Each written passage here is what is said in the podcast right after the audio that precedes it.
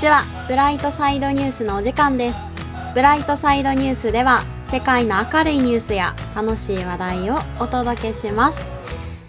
最近私がハマっていることをちょっと冒頭で皆さんにお伝えしようかなと思うんですけど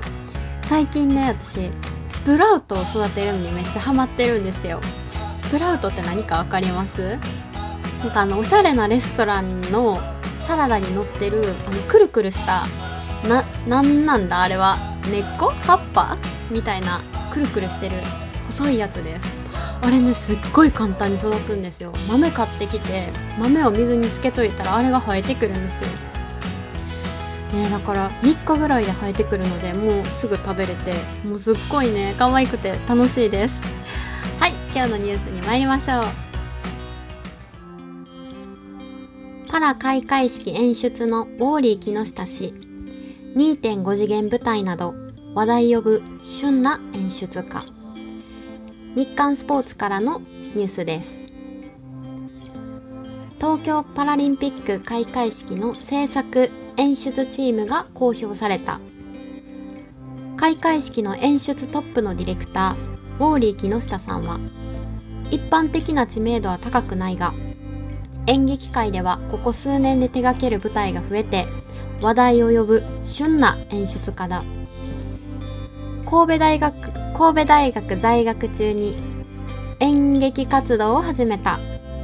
俳優の身体性を重視した演出が特徴で30代で言葉を使わずに音楽や映像を取り入れたノンバーバルパフォーマンス集団を成立設立し英国やドイツなど海外の演劇フェスティバルに招かれて高い評価を得た。従来の演劇的な演出にとらわれない自由な発想による変幻自在な演出で見る人が面白がったり楽しんだりできる舞台を数多く生んできた。2.5次元舞台ではプロジェクションマッピングを駆使し高校バレーボール部を舞台に試合をリアルに再現して人気を呼んだ配給めっちゃ人気ですよね配給知らない人いないんじゃないかっていうくらい人気ですよね。うん。上海公演も行った乃木坂版ミュージカル美少女戦士セーラームーン。ああセーラームーンも知らん人おらん多分。ああでもどうやろ今の小学生は知らんかな。セーラームーン。私今20代の真ん中ぐらいなんですけどセーラームーンはちょっと上の世代かな。私はお邪魔女ドレミちゃんの世代でセーラームーンはねもうちょい上なんですよね。だから今の小学生とか知らんかもしれません、うん、などを手掛けている。18年にはパラリンピックのセレモニー参加を目指す大阪障害者舞台芸術オープンカレッジで総合演出を担当している。パラリンピック開会式の準備と並行しながら78月にホーユー公演「ショーボーイ」8月にはストーンズジェシーが主演する舞台「スタンディングオベーション」を演出している。このストーンズっていうのを私ストーンズっていうもの知らなくてずっとシックストーンズシックストーンズっていうねなんですけど今日一応ねあの読むから調べようと思って調べたらこれストーンズって読むんですね。いやーちょっと調べてよかったです。恥ずかしい思いをするとこでした。ストーンズジェシーですね。ちなみに同じ事務所に所属する演出家ケラリーのサンドロウィッチがパラリンピック開会式の演出を予定していたが昨年12月に退任しており同じ事務所の先輩から後輩へのバトンタッチとなったというニュースでした。ね、パラリンピック開会式が昨日行われたんですけどもそれの、えーと、トップディレクターのウォーリー木下さんについての記事でした。このウォーリー木下さんがなんでウォーリー木下さんって言うんやろうってすっごい気になっていろいろ調べてみたんですけどなんでウォーリーをつけたかどうかはちょっと分かりませんでした。だけど写真を見た感じうーん眼鏡かけてはるんですよ。で眼鏡あとね顔がねちょっと細長い感じで、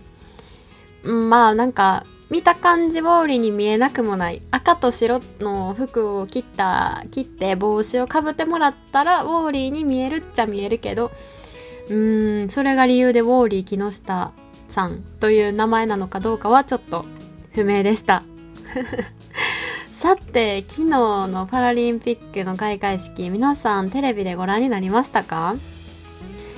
私はたまたまあのー、テレビねついてて見たんですよね。であのー、昨日開会式があることを知らなかったんですけど本当にたまたまテレビがついてて見たんですけどこの開会式すっ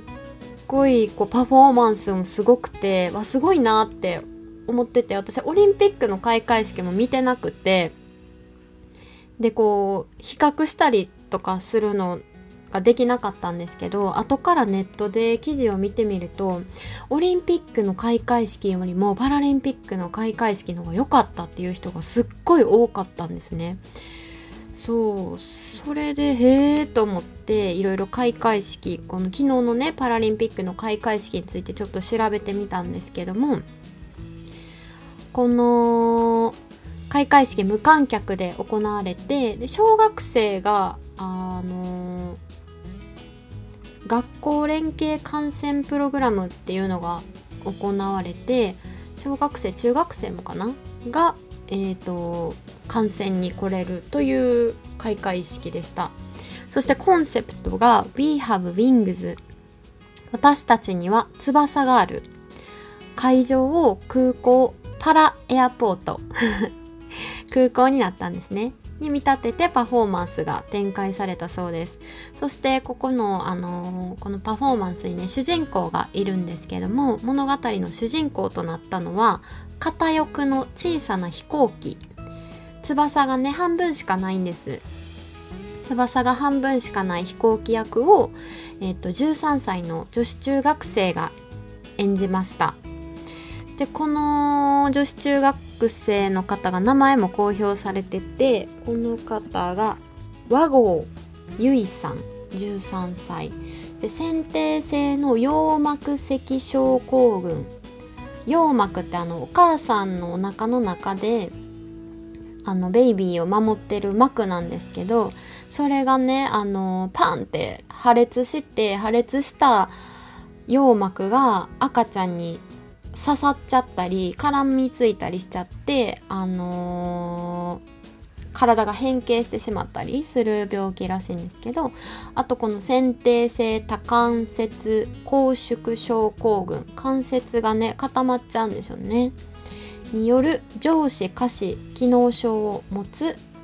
和合さん。左手があまり使えず右手だけがよく使える状態である自身と片翼の飛行機という役柄を重ねながらも片翼の小さな飛行機には飛ぶ勇気がないのですが私はとりあえずやってみようというタイプなのでそこは違うと信じています。というコメントも残しております。そして実際にあの YouTube とかで見れるんですけどもこのね半分しかない翼右右だけしか翼がついてないんですけどもこのさっきの木下ウォーリーウォーリー木下 木下ウォーリーさんかウォーリー木下さんか迷ってしまった。ウォーリー木下さんがこう演出するプロビプロジェクションマッピングであの滑走路をねこの車椅子の女の子がどんどんどんどん進んでいって最後この滑走路が消えてこう宇宙空間に見えましたけどね私には。あれ何やったんやろ。ちょっとちゃんとちゃんと多分テーマがあると思うんですけどこう空を飛ぶ飛行機を演出してました。うんすごい良かったですよ。あの YouTube でぜひ見てみてください。そしてこの和合由衣さんの他にもえっ、とこの布袋寅泰さん。この方すっごい有名人なんですね。私ほんと世間知らずであのお名前ねちょっと知らなかったんですけどすっごい有名なギタリスト伝説のギタリストらしいですよ。伝説のギタリストって書いてます。そしてねあのウィキペディアさっきちょっと調べてみたんですけどもすっごい量書いてました。こんなあの59歳の方なんですけど59年でこんな出来事あるっていうぐらいうわーってね書いててあ伝説なんやなっていうのが 伝わってきました。そしてちょっと記事少し読むんですけど SNS ではまさかの布袋寅泰さん出てきたわら布袋きたデコトラから布袋寅泰出てくるとかパラリンピックの開会式面白すぎだろとなど驚きの声が上がったデコトラ風の荷台から登場した布袋に五輪水泳金メダリストの北島康介は「やば布袋さんだ!」とツイート五輪フェンシングで2度の銀メダルを獲得した太田祐樹も「布袋さん!」と興奮気味とりあえずみんな興奮して名前をねツイートしたんですかね。布袋さん。そしてこのパラリンピックの感想が他にもここに書いてますね。パラリンピックの開会式なんだかディズニーのエレクトリカルパレードみたいでワクワクしたとワクワクと思ったら布袋さん出てきたしすごい。天皇陛下のお言葉の後の布袋ともやすに震える。いい開会式だなこういうの久々に見ましたが素晴らしい障害ある方とのギターセッションは感動したデコトラから布袋がありならマツケンサンバも余裕でできたのではないかなどのコメントが 溢れたということですね。でこのデコトラっていうのもねあんまり聞きた聞き慣れないなって思って調べたんですけどまああのあれですねデコレーションしたトラックの略でしたね。でこのデコトラにえー、っとデコレーションされてたのが伊藤若冲っていう江戸時代の画家さんが描いた絵がトラックに 描かれててキラキラキラキラキラキラだったらしいです。はい。そしてその荷台に乗って布袋さんが登場して、えっと、今回のために書き下ろした「翼」と「光」の2曲を迫力ある演奏で披露し式を大いに盛り上げたということでした。ちょっとこの布袋さんのパフォーマンス私テレビで見てなくてですね入場行進を喜んで見てたんですけどこれも後で YouTube で見てみようと思いますそしてねあとは春菜愛さんとかも春菜愛さんはあの芸能人としてはではなくて公募で応募してそしてあの参加できるようになったらしいですよすごいですねそして、えっと、一番初めの一番初めに読んだ記事のウォーリー木下さんの記事の中で、えっと、2.5次元舞台っていうのが出てきたと思うんですけどこれ何？って私思ったんです皆さん知ってます ?2.5 次元舞台っていうの。なんとなく、まあ、想像つきますよね。2次元と3次元の間。でも舞台やった3次元ですよね。で何かなと思って調べたんですけど2.5次元ミュージカルっていうのはあ2.5次元舞台ですね。は漫画アニメゲームなどを原作原案とした3次元の舞台芸術の一つということで、まあ、あのよく言われる2次元っていうのはアニメのことを指したりするじゃないですか。でそれを、えーと、原作原案とした舞台のことだそうです。そして、えーと、音楽や歌を伴わな伴な、ん？伴伴わないか 伴わない作品であっても2.5次元ミュージカルとして扱うらしいですそしてこの2.5次元えっ、ー、と日本2.5次元ミュージカル協会っていうのがございましてでそこのホームページを見てみたんですけどすっごいねあの有名なアニメとかも舞台になってました。えっ、ー、と来月からやるのが「テニスの王子様」「鬼滅の刃」めっちゃめっちゃ有名ですよね。うん。あとはねあんまり私知らなかったんですけど多分詳しい方なら知ってるかも。ヒプノシスマイク商売ロック。アライブステージ。美少女戦士セーラームーン。かぐや姫の恋人。舞台新三国無双。ルナティックライブ。うん。とというこの原作がアニメ。漫画。ゲームもあるんですね。の舞台がのことを2.5次元舞台というらしいです。そしてあの記事にもあったようにえっ、ー、と配給の配給みんな知ってます？私大好きなんですよね配給そう配給もあのー、なんというか写真？あの宣伝の写真見たんですけどちゃんとね髪の毛オレンジでツンツンにしたってなあのなん俗に言うコスプレ？コスプレの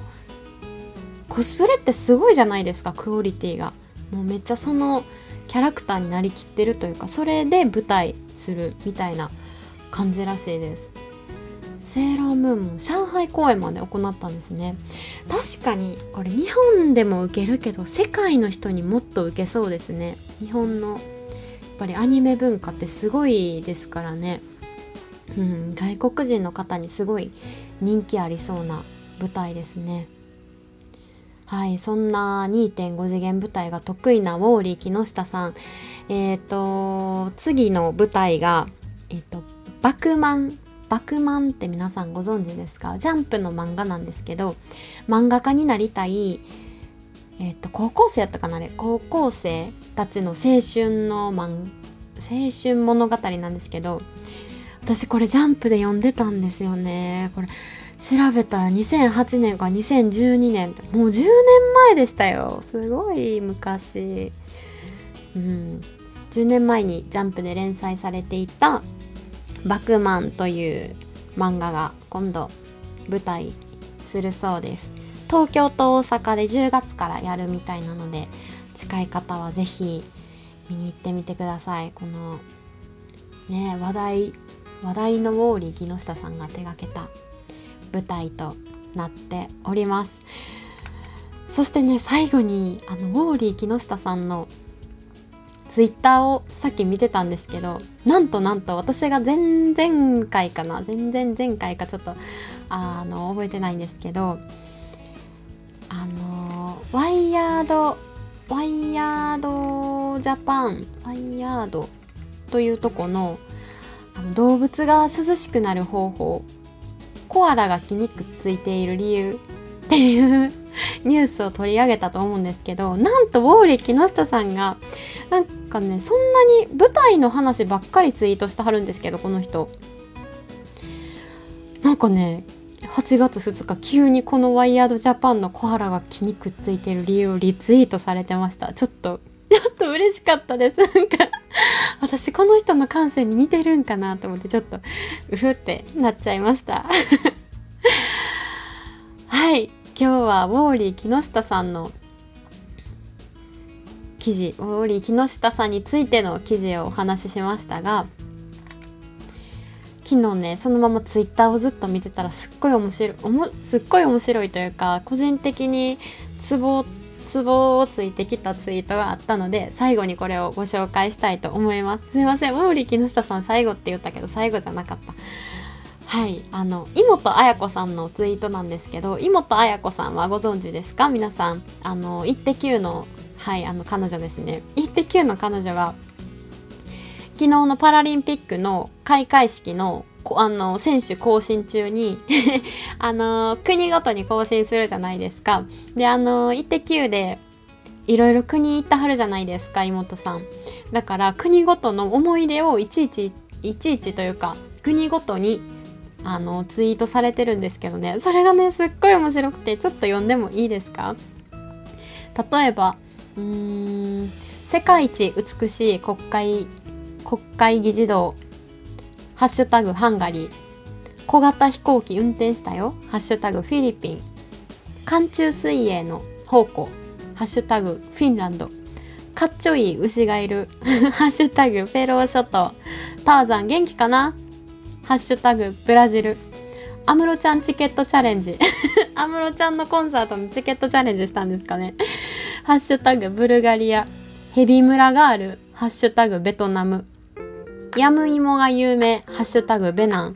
という感じでこれ全部読んでたらねちょっと時間足りないので全部読めないんですけどあの国ごとの思い出をツイートされててそれがすごい面白かったので皆さんも是非見てみてください。はい。では本日も良い人生をお過ごしください。以上、ブライトサイドニュースでした。